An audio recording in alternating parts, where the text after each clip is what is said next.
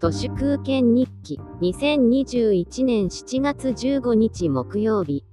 サイゼリヤの社長さんが今回の一連のエタノール産業の最末端だけをスケープゴートとして狙い撃ちする政策について怒るよりも選挙に行こうと従業員に呼びかけたとあるのですがサイゼリヤなどという新自由主義の慣れの果てに持続可能性はなくコロナ禍があってもなくてもこういった事業は今後も続くとは、私には到底思えません。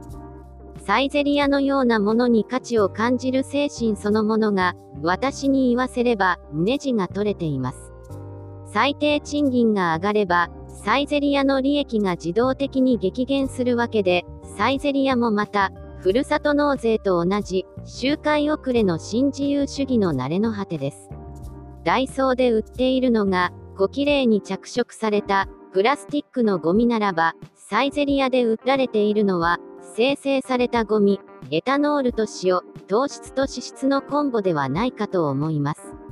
さらに迷惑なのは、サイゼリヤのみなどという反社会的なエタノールダンピングがもてはやされて、エタノール依存症が酒盛りしたりして、まともな一般人はもう、サイゼリヤなんて、不快で行かれません。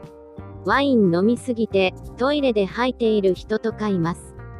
サイゼリヤの従業員が、新自由主義の洗脳から自由になり、まともな政治行動に出れば、サイゼリヤで働くことそもののをやめてしまうわけで、肉屋の号令が、豚に聞き取れるかどうかも、かなり微妙ではないかと思います。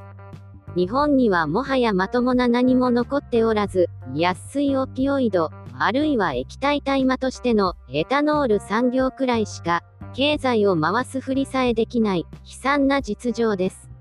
イクラやカニが値上がりしています。これは別に世界的に値上がりしているのではなく日本にバーゲニングパワーがなくなっているだけです。自動車やコンピュータ向けの半導体が品薄になっていますが、これも足りないというよりは高い値段で買えないのです。それをあたかも、世界のせいにしている、そういう意味では、リーマンショックと同じです。原価を削らざるを得なくなり、商品の競争力がなくなり、世界の人々からそっぽを向かれ始めます。